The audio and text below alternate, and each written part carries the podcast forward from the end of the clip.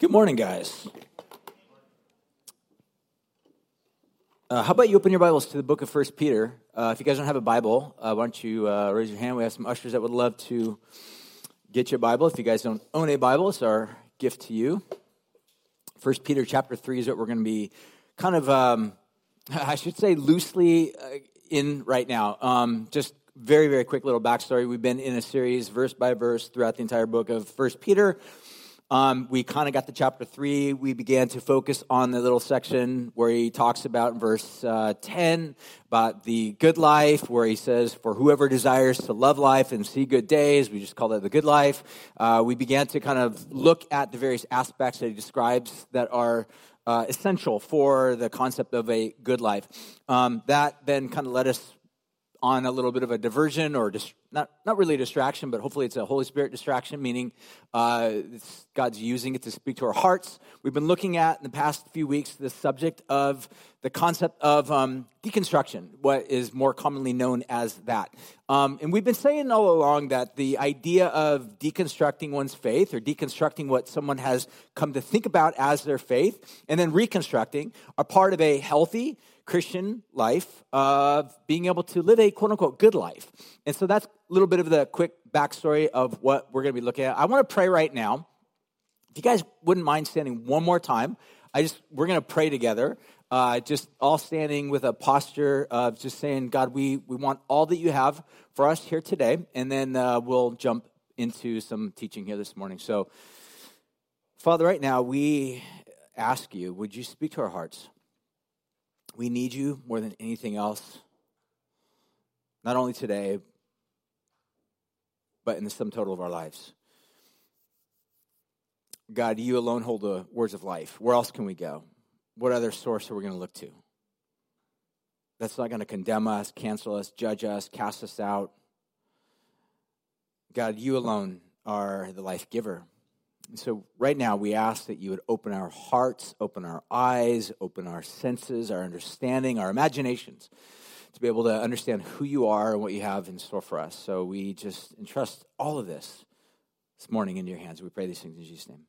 Amen. Would y'all grab a seat?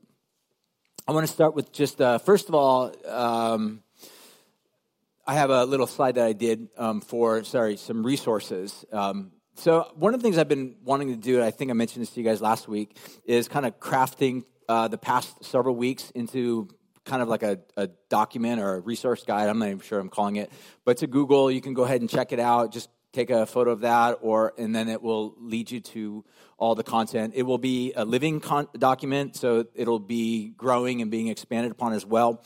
Um, and if you find typos or misspellings, um, you're welcome. That's all, all me. Um, it has not been edited yet, and I'm a horrible, horrible writer when it comes to that type of stuff. So, um, but like I said, hopefully over the next several weeks, if not several months, it will continue to expand and become filled with all sorts of resources that I hope would be helpful for you, um, and or you could use this to be able to be of help and value in someone else's life. So that's my my big aim as well as trying to link you to some other resources that I have found helpful in this larger uh, process and thinking and conversation with regard to what this is all about. Um, if you're unfamiliar with uh, the terminology of reconstruction or deconstruction, um, I would highly recommend just check out the past few teachings uh, that we've gone through, basically the past three weeks, and we kind of expound upon that. Um, I've been saying uh, for the past several weeks that this is basically one message that covers three weeks, but now it's actually gone into four weeks. So it's still one message, but it's still covering four weeks. And I promise today is actually going to be the last day. I think. I'm pretty sure of that. And then we will jump back into the book of Peter. Um, we'll be in the book of Peter, chapter 3, for a couple weeks until we come to the end of February. Then we will jump into a, a, new series just throughout the time of Lent that will lead us up to Easter. Crazy that we're already thinking about Easter. Um, already 2022 welcome uh, easter all right so there we go a little bit of uh, backstory of all the stuff so um, aside from that i want to jump on to the very next slide and i want to just give some summary statements uh, this is probably familiar to you if you've been with us for the past three weeks i'm just going to read it again because if you're new, um, it might be helpful. So, the good life is built upon the foundation of Jesus. Again, scripture references that we've been looking at. Yet, there are occasions when disappointments and/or difficulties cause one to question the reality of their faith. Obviously, makes a lot of sense. Next slide. That the testing, the examining, in some cases destroying or uh, abandoning, in some cases, uh, of previously held beliefs has come to be known as quote unquote deconstruction. Again, I want to be really clear. This idea of deconstruction is that we typically think of it in today's terminology is, is um, uh, not directly linked to Jacques Derrida, the idea of deconstruction and the philosophical ideas and ideology of postmodernism and post deconstructionalism and all that type of stuff. Uh, but there, there, there's a loose affiliation. Again, if you're familiar with that or you know, you get the idea. But the point that I would make is this, is that the big idea that we see in a modern day context, there's a lot of talk, and we looked at this the very first week, why this seems to be the case in our modern day context. A lot of it has to do with media and social media and people wanting the world to kind of follow along their quote unquote journey of deconstruction and reconstruction of faith and whatnot. So what we're trying to do is address this in, in the context of, of church and teaching and Bible, but also within the larger context of the good life. And asking the question, how do we live a good life? And yet at the same time, have to face some of these really uh, important questions, large questions. So, with that, I want to jump right in and begin to try to give some um, definitions. So, next slide, uh, give a couple little definitions and we'll get into the meat and potatoes of this. So, deconstruction, we've been saying all along, this is the process of reevaluating one's core beliefs about God's self and the world. So reevaluating of this. Uh, reconstruction, this is really what I want to focus on, is the importance of reconstructing your faith. Uh, or maybe even in some ways, deconstructing not just faith, but also deconstructing doubt. Um, in other words, my hope would be that as you grow, as we all grow, that we don't just simply embrace our doubts. In some cases, we got to doubt our doubts. It's okay to question our doubts and then embrace faith. And this is kind of what I'm trying to focus on. So, reconstruction is the process of solidifying your core beliefs about God, yourself, and the world. And again, what I've been saying for the past couple weeks is that many of us, um, what we've quote unquote deconstructed has really not been a solidly, thoroughly thought through, critically, carefully thought through faith. In other words, it's just something that has been given to us. We never really carefully constructed it based upon the scripture itself. So, really, kind of what we're deconstructing is something that has been half baked. So, my hope would be that as followers of Jesus, we would carefully think about maybe for some of us, it's not so much a starting place of reconstruction, it's just construction. It's just starting there of saying, what does it look like to actually build a faith that's not me kind of riffing off of what I think it should be, or me somehow coming to Jesus and saying, here's the type of Jesus I want, like a handmade, self made Wikipedia version of Christianity, but saying, what have people and I'm talking billions of people for the past two millennia believed about Jesus and the historic Christian faith that's rooted in Scripture. And that's what I'm, that's my hope is that as either we are reconstructing or constructing or maybe in the various stages of deconstructing, my hope would be to kind of anchor you, tether you to this ancient historic Christian faith. That's my hope. Anyways. So, next slide, I want to uh, go through just some.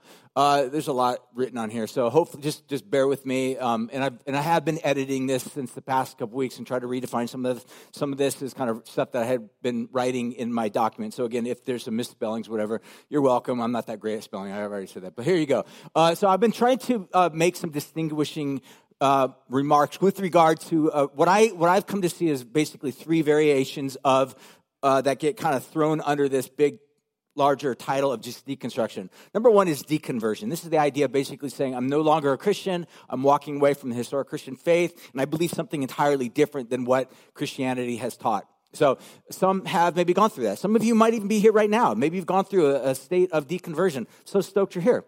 Um, but I would say that for some, this is kind of their experience.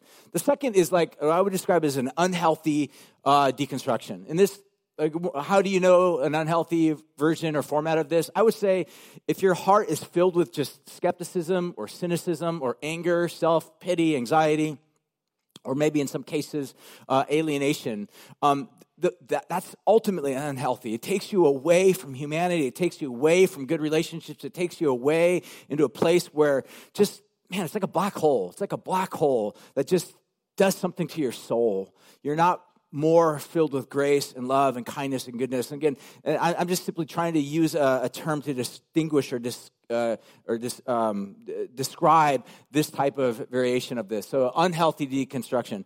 The, the one that I really want to focus on is the idea as, of healthy uh, deconstruction. And, or you can describe this as healthy deconstruction slash reconstruction. So again, I know there's a lot of content here. I'm going to read this because hopefully this might even be helpful for some of you in thinking through this. So, healthy deconstruction.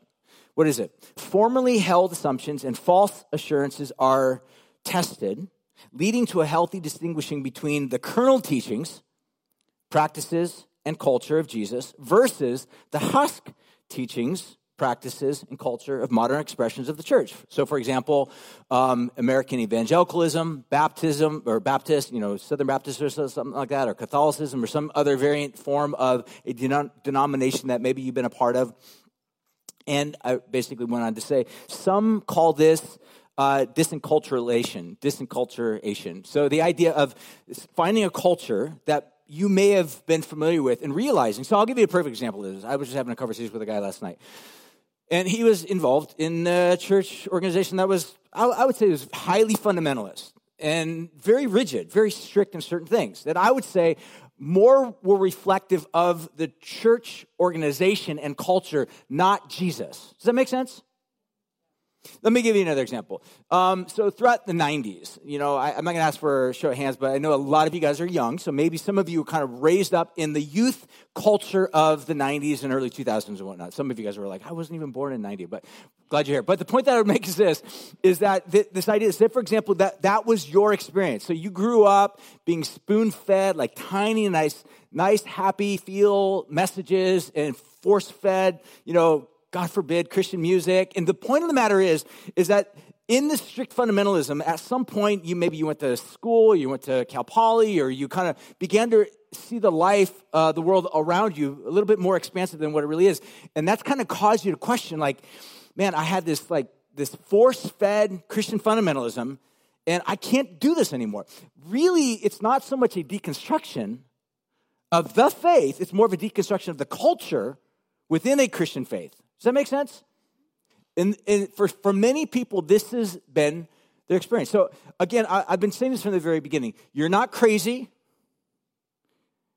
you're not losing your mind. You're just going through a normal, common process of the Christian faith of having to look at and compare certain cultural expressions to the historic Christian teachings of the Bible.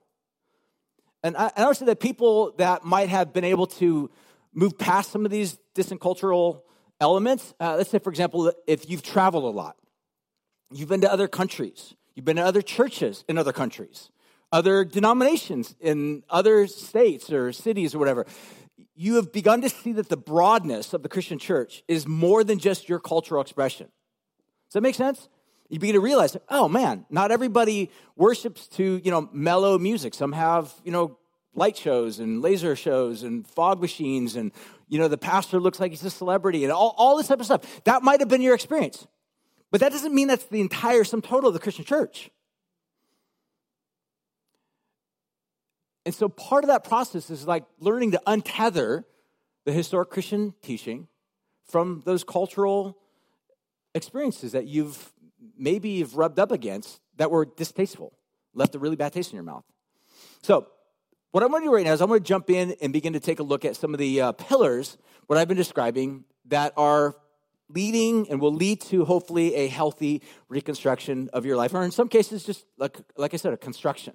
In other words, maybe you're here this morning and maybe you've never really carefully been thought through uh, your Christian faith, and maybe it was something that you inherited, and maybe you never even have gone through like an actual deconstructive uh, element within your life. But maybe right now, this is the great opportunity for you to look at the landscape of your life and say, what does healthy construction look like? What does it look like to really, truly, in a healthy manner, step into the sum total of this Christian life that Jesus invites us into? Uh, to put it another way, what's it look like to no longer be a cultural American versioned Christian and become one that looks like an actual disciple of Jesus?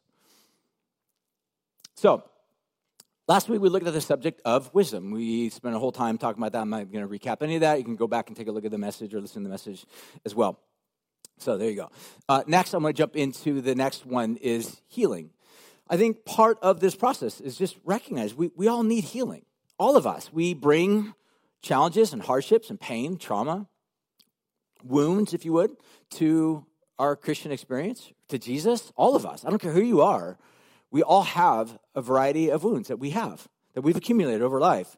Uh, if you want to put it this way, we, we bring baggage to Jesus. It's one of the reasons why I think if you've ever been involved in a Christian church for any length of time, you begin to realize you're like, man, some of those people are like, they're hard to be around. Like, they're really painful. They cause pain because sometimes hurt people end up hurting people. And it's just like when you get a bunch of hurt people together, man, you're bound. It's just literally a recipe for destruction, right? But this is what I've been saying all along. The Christian message has built in, baked in means and measures to discover healing and to become part of a healing process. It involves repentance, confession of sin, asking people to forgive you. All of these things are baked in. They're part of that. And if those aren't firing, if those aren't happening, we just oftentimes end up just creating a very toxic culture. And some of you may have been part of toxic Christian environments, and they're really they're really bad. They're really bad. In fact, I would even say they can be even worse than other forms of just like say social secular group or whatever. Because within a church, we expect we expect to discover healing, and yet we're not finding healing. We're finding just brokenness, more broken people, and more hurt to just kind of accumulate to my own brokenness. So, with that being said, I want to talk a little bit about the subject of healing because I think this is really important. We need healing more than anything. But the question I want for us to think about is where do you turn? Where do you turn when you're broken? Where do you go? What voices do you listen to?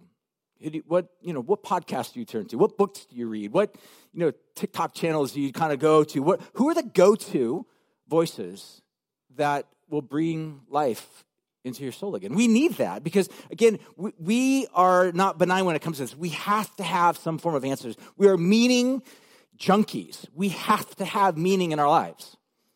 We have to make sense of the pain. We're not, you know, we're, we're not animals. So when something bad or traumatic or challenging or difficult happens to us, or we're involved in some sort of a, abusive circumstance, whether it be religious abuse or relational abuse, whatever the case is, we have to figure out some sort of reason why this is happening. So the question is where, where do we go? Who do we turn? And this is where I would suggest that this is, again, not, not a, a new modern question. This goes all the way back to the very source of humanity. It even goes back even to the very garden itself, the very opening sequence of the Bible, where we see Adam and Eve uh, invited to partner with God in obeying Him. This kind of taps into the bigger question, like wisdom that they needed. But they turned away from that wisdom. They turned to alternative sources, and that's those sources that they turned to open up a Pandora's box of chaos and pain and unleash brokenness all throughout the entire world, throughout their lives, throughout their relationships, and, and ultimately, in the end, the story of the Bible, from the very beginning to the very end, is the story of a God entering into people's hurt and pain and bringing healing. It's absolutely it's beautiful. It's why, it's why to me, I, you know, again, for as many challenges that Christianity can oftentimes contribute and cause because of broken people, the story, the kernel of the story is absolutely redemptive and beautiful. And this is this is why it's so important to kind of go back to this. So what I want to do is I want to go back and read a handful of passages and we'll move on to the very next one. So Matthew chapter 12 verses 9 through 21. If you guys have Bibles, don't you open there? If not, I also have this up on the screen. Matthew chapter 9. I just want to read a little bit of a story about the life of Jesus. Again, some of these narratives that we're going to read, I'll just make some comments on and move on to the very next one. But I think the stories themselves speak for themselves. And they, they, they give us this really incredible glimpse into the life and the personhood of who Jesus is and what he is consistently doing even throughout the world today. So listen, Matthew chapter 12, verse 9. Then Jesus entered the synagogue. By, by the way, let me just say this it was two years ago, probably today or yesterday, we actually were sitting in this very like synagogue in I think Capernaum is where we were, right? James, I don't know if James is in here or not, but anyways, it was awesome. Like sitting there, realizing, whoa, this this story that I'm about to read right now, like we got to sit in that very city where this all happened. So, anyways, there you go. That's a freebie. Um, it says, and a man was there with a withered hand, and they asked him, "Is it lawful to heal on the Sabbath?" so that they might accuse him. And then he said to them, Which one of you has a sheep? If it falls into a pit on the Sabbath, will not take hold of it and lift it out? Of how much more value is a man than a sheep? So it is lawful to do good on the Sabbath. So, what's fascinating to me about the life of Jesus, uh, real quickly in this moment, is that Jesus, Jesus walks into the room. Who does he go to? And what, are, what is everybody expecting Jesus to do? They're literally expecting Jesus to walk into the room to go right to the person with the greatest need. Just pause and think about that. What, what are the expected expectations on Jesus? Oh, he's going to go to the one that has the most horrible life, most challenges, most difficulties, greatest need. He's going to heal them. Now, they're looking at this in a derogatory sense. They're gonna, he's going to heal them. But we, we look at this in the positive sense of like, he's going to heal them.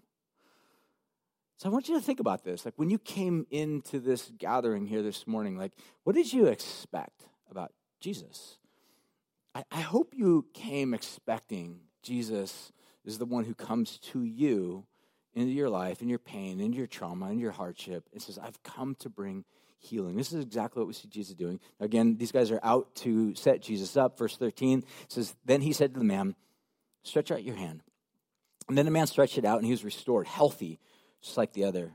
And then goes on to say, verse 17, um, again, oftentimes the way the New Testament writers would write is they would kind of link the present day stories of Jesus, again, present day, 2,000 years ago, present day stories of Jesus to the ancient historic passages of the Bible, like trying to anchor the life of Jesus uh, to make sense of who Jesus is and what he was doing to the ancient historic text. So in this case, they make a reference to the prophet Isaiah, and here's what it goes on to say A bruised reed he will not break, a smoldering wick he will not quench and in his name the Gentiles will hope. The, there's a lot to unpack here. I'm just going to try to keep it uh, as succinct as I can. Number one, uh, they're quoting from this ancient historic passage, and they're basically saying the, the one who's going to come, what type of a person will he be? What type of a, you know, a, a mover and shaker will he be? What type of stuff will he do? Again, listen to Isaiah's uh, definition of Jesus. A bruised reed he will not break a smoldering wick he will not quench. Some of us, again, we read this, we're like, what in the world is he talking about? Bruised reed. Uh, a reed was like a, like a staff or a stick, and it was bent over. It's bruised. What do you, you know, what, what do you, what do you do when you see something that's kind of like maybe on the side of the road, it might be broken or like a can whatever? You just kick it or whatever. Like it's broken, and like, might as well just break it all the way. Not Jesus. He sees a, a bruised reed, and he doesn't break it. Uh, what, what do you do, let's say, for example, if you saw a candle, and it was just barely holding on for life. It's just smoldering, just a little bit of smoke coming out of it. The temptation would be to blow it out. It's smoldering. It's barely effective. It's barely purposeful. It has no use whatsoever. There's no function whatsoever. Again, our world is all about functionality. Do you function in society? What's your role in society? What's your identity? What are you doing? What benefit are you providing to humanity? None? Well, you're canceled. You're offensive? We don't want you. bruised reed, smoking flax. Jesus goes up to the bruised reed. He doesn't break it, heals it. Smoking flax, smoldering candle, cups it, breathes it back into something of a raging fire. Man, this is the gospel. This is the God we need. I know in some popular forms of Christianity, there's this tendency to kind of be like, we need more elite special forces unit Christians that are out there on the front lines doing God stuff, big stuff. Yes, I think we do. We need backbone. We need all stuff like this, spined Christians doing stuff. But we also have to make space for those that are bruised reeds and smoking flax and say, where do they fit in to the work that Jesus did? What about those that show up and they just feel bruised and broken. And Jesus, and Isaiah tells us, these are the ones that Jesus goes directly to. He says, You matter to me. We need healing, man. These are the things that we have so much of a need for in our lives. I was reading a tweet this past week by a guy named Ray Ortlund. He's a pastor. I'll just read it to you. I don't have it up on the screen, but just listen to it. He says this the best therapy I've ever received, and again, this is some might be like, well, is he anti-therapy? No. I've, you know, I'm not anti-therapy at all. I've, I've gone through my own seasons of it, and it's been very helpful. So this is, has nothing to do with that. But listen to what he goes on to say. The best therapy I've ever received was simply going to church. Listen, Sunday after Sunday, year after year, nobody was scrutinizing me, trying to fix me, they just liked me. I liked them. It was relaxed, sincere, safe. Jesus was there. It was so healing and life giving. I realize for some of you that's not been your experience. And I'm sorry. The church should be a safe place. God's people should be a safe space. Sometimes we're not because we are dealing with our own baggage, our own stuff. We're not dealing with it in a healthy way. But Jesus is always good. Jesus is always there. It's one of the reasons why I, just tell people, I'm like, look, the whole American Christian rhythms of church once every five to six weeks, man, you're, you're, gonna, you're missing out on so much that Jesus has for you. That's why I've been trying to just encourage us to think in a different way of what does it mean to actually be part of a church, be part of a local body that says, I'm going to be there every week, just like your, your, your weekly yoga class or your weekly workout or your weekly gym sesh, whatever it is, or your, whatever it is that you do, just to say, this is my weekly moment to gather with God's people, in the company of God's people, to worship the Lord, to engage in the practice of teaching the scripture, and to engage in the sacraments of partaking of the bread and the cup, and to be responsive in our worship to Jesus, to do this on a regular basis. And I, I truly believe, I, I think that as doing this, it will create a cadence or a rhythm in our lives that will bring repeated health, vitality, hope, healing to our lives. Next thing I'm going to jump onto is this idea. Before I jump in to the next one in community, I'm going to just ask a real quick question. I, I think there's some reasons why oftentimes healing um, is outside of our grasp. Um, I'm not going to go too deep into these things, but I, I think sometimes a victimization mentality can keep us at arm's length because we find our identity in this victimization status. Like, this is who I am. I, I'm just that person who's been wounded, and I want others to acknowledge and to appreciate and to validate that. And again, my my thought, and I've, I've been there, guys. I've been in states of self pity, and honestly, like I'm so thankful for my wife. There's been so many, I can't so many more times I can even bear witness to this. She's been like, Brian, you got to get out of this. You are in a self pity state. That's why you're in bed three days in a row, because you, you, you're stuck. You got to get out of this. And I'm thankful for her to rouse me out of this. And again, she does it always in a tender, gentle, kind way. But I think at the end of the day, we want our pain and our hurt to be validated. We are looking for reasons and solutions as to why we hurt and the pain that has been so ubiquitous throughout our lives. But what I'm suggesting to you, the only true, sure way that we will find the depth of healing that we so desperately need is Jesus. I don't, man, honestly, man, I don't know where else we're going to find it to that degree that Jesus offers it. Second thing that we're look at this morning is the idea of community. I'm not going to spend a whole lot of time on this, but we need the importance of community. We need to be part of a community. And I think as we find our, our space, our place, our people, you know, who are my people? And the funny thing is about being involved in a church is that as I look out and I realize like my people, some of y'all, I don't have anything in common with you at all. And, and I love that. There's something beautiful about that. This, this is different than me choosing my friends that I want to hang out with. I mean, think about it this way our world consists, for the most part, this tribalization. Even more so, we have, you know, atomization, what they describe it, this idea of finding my tribe. I stick with my tribe. I don't have any other thoughts outside of my tribe. It's kind of like an echo chamber, is what they describe it. You know, everybody says the same script, and it's about that's all that's there. What we need more than anything is community that's like family. And what that means is that we're going to be around people that act like us, that act nothing like us, think totally different than us, look differently than us. But this is what Jesus says. This is where you're going to find healing. It's in this community. This is where the church kind of first was birthed in the book of Acts. It describes this community of people that were of all sorts of different races and different countries and different, ethnic, uh, different ethnicities, different uh, abilities of speaking and whatnot. And they came together around Jesus. Jesus was, that, was what united them all. The significance and the importance of being around people that have the single focus of Jesus is going to be part of our greatest healing. Um, I truly believe that one of the things that we're observing, again, we don't even know to what degree social media and our and or these smart devices that we have in our hands, to what degree they are they are impacting us in a negative way. And I would suggest there's all sorts of research and studies that are being put out right now um, and continuing to be put out right now with regard to the long term effects that things like social media are having upon us.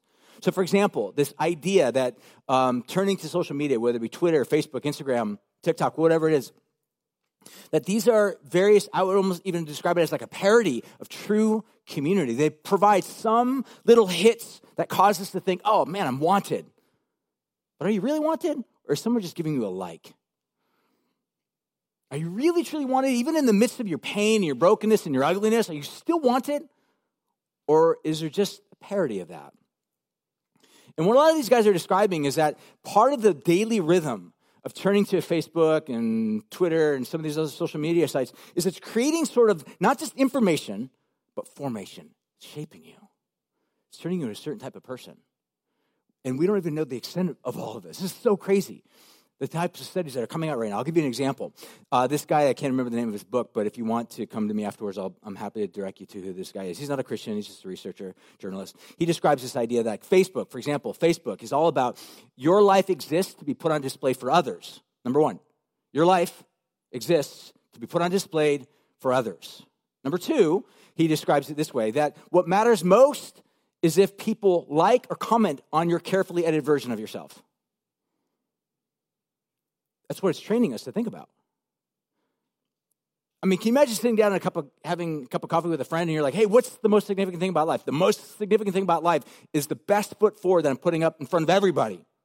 And if they like me, I'm so happy. If they don't like me, if they ignore me, if they don't comment on my stuff, I feel invisible. Do you realize how hollowing of your soul that can cause? How much anxiety that can create? He describes it this way Instagram, for example. What matters most is how you look on the outside. Number one. Number two, he describes it this way What matters most is how good you look on the outside. Number three, what matters most is how good you look on the outside. Number four is what matters most is how is, is if others like the version of you that you put on. Again, it's training our souls to become a certain type of person and ultimately is shaping us into a community of people, I think, that feel a deeper, more acute sense of loneliness, anxiety, frustration. It's a parody of true community. Lastly, we need faith. Third pillar. Actually, fourth pillar, but you get the idea. Third pillar of what we're looking at here today faith. I want to, again, just read a, another little vignette uh, from our scripture account book of Mark, chapter 9, verses 14 through 24. Here's what he goes on to say Someone said to Jesus, Teacher, I brought my son to you, for he has a spirit that makes him mute. And whenever it seizes him, it throws him down. He foams it, grinds his teeth, becomes rigid. I asked your disciples to cast it out, and they were not able. Verse 20 says, And they brought the boy to him. And when the spirit saw Jesus, immediately it convulsed the boy, and he fell on the ground and he rolled about, foaming at the mouth. And Jesus then said to the father, How long has this been happening to him? And then the father said, From childhood, and has often cast him into the fire and in the water to destroy him.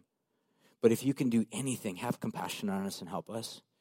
Can you, can you just feel that? This, is a, this is a deeply emotional story.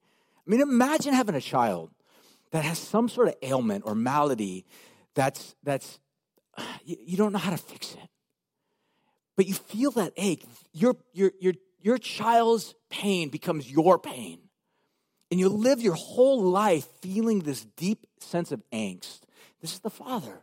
But he loves his son, so he brings his son to what he thinks might be his only hope. So he brings him to Jesus. Or actually, first of all, he brings him to Jesus' disciples. They can't do anything; they're helpless. So he, they, he ends up bringing him to Jesus, and he has this conversation like, "How come uh, your disciples couldn't do anything?" Then it goes on to say, I, I left that part out, but it's all in the story. And then it goes on to say, Jesus in verse twenty-two, uh, but if you can do anything, have compassion on us and help us. In verse twenty-three, then Jesus said to him, "All things are possible for one who believes." Immediately the father cried out and said, I believe. Help my unbelief. I believe. Help my unbelief. Uh, Jesus later would go on to say to his disciples, He said, um, Look, if you have even faith like the grain of a mustard seed, By the way, if you're unfamiliar with the, uh, the, the analogy that Jesus is making here, a mustard seed is really, really, really small. This is not big faith. This is not like elite, you know, Green Beret styled Christian faith. This is, this is like weakling by the wayside, just barely holding on. Jesus, please, if there's any possible way, I just, I help my unbelief. That's that type of faith. In fact, you can even go far to say that if the type of faith that Jesus says can do miracles, big things, is like a mustard seed, then that means the tree, the majority of what we have, what we're comprised of, is actually unbelief. Think about that. What tiny, tiny little piece of my heart that says, Jesus, I want to believe. Jesus says, cool. That's all I want. It's mustard seed. I'll take it. So some of you might even go on to say, I don't have any faith. I, I, I'm not, I want to have belief. But even that seems opaque or distant or hard or like vaporous. But even there's occasions throughout the New Testament where Jesus actually heals other people based upon the faith of other people operating on their behalf. So, areas where you feel like you don't have faith, this is why community is so important. Find people that have faith for you, and they'll pray for you, they'll lift you up, they'll come around you. This is why the idea of community is so crucial to the life of constructing or reconstructing our lives well. I want to comment one last thing, and then we'll wrap it up with this final thought. There's a guy by the name of Charles E. Moore. He is a Kierkegaard scholar. He actually had written some great stuff about this, and I'll just read this and then we'll wrap it up. Faith requires a leap. We looked at this several weeks ago that Kierkegaard actually has this idea of leaping to faith, not leaping of faith or leap of faith, or, but leaping toward faith, leaping to faith. He goes on to describe faith requires a leap. It's not a matter of galvanizing the will to believe something there's no evidence for, but a leap of commitment.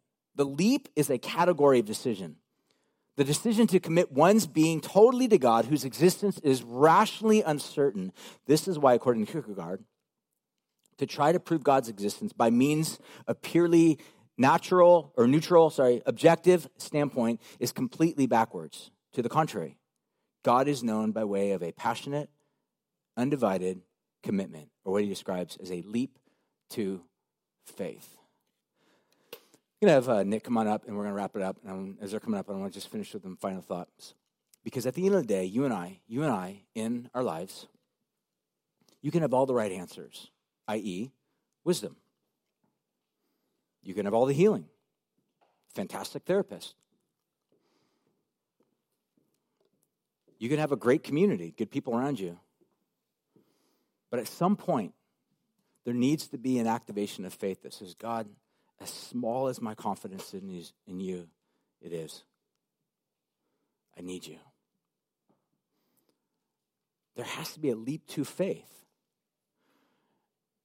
at some point, that's what it means to be rescued by this God that's eagerly waiting right there.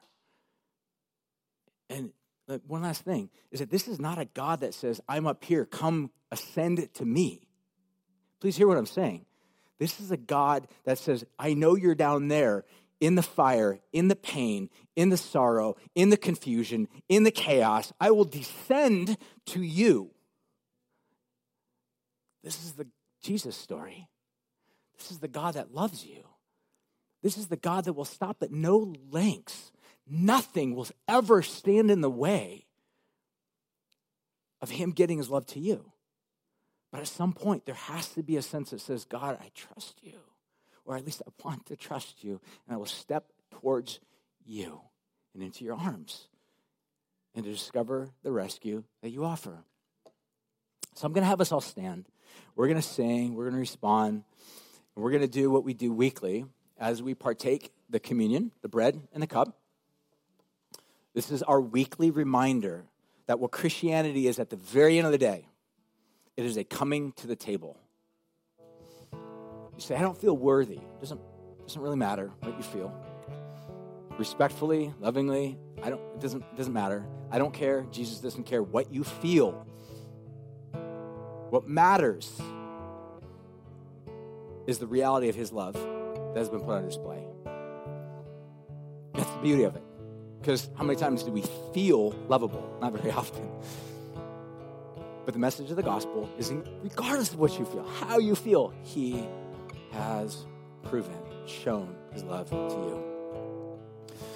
So as we lift up our voice, we sing, if you're here this morning and you have need for anything going on in your life, prayer, we want to be praying for you. I'm going to ask you to just bow your heads right now. I'm going to pray, and then we'll lift up our voices. So Jesus, right now, we bring to you everything. Our lives, all of it. Brokenness, pain, our hardships, our questions, our trauma, all of it. We just say that we need you.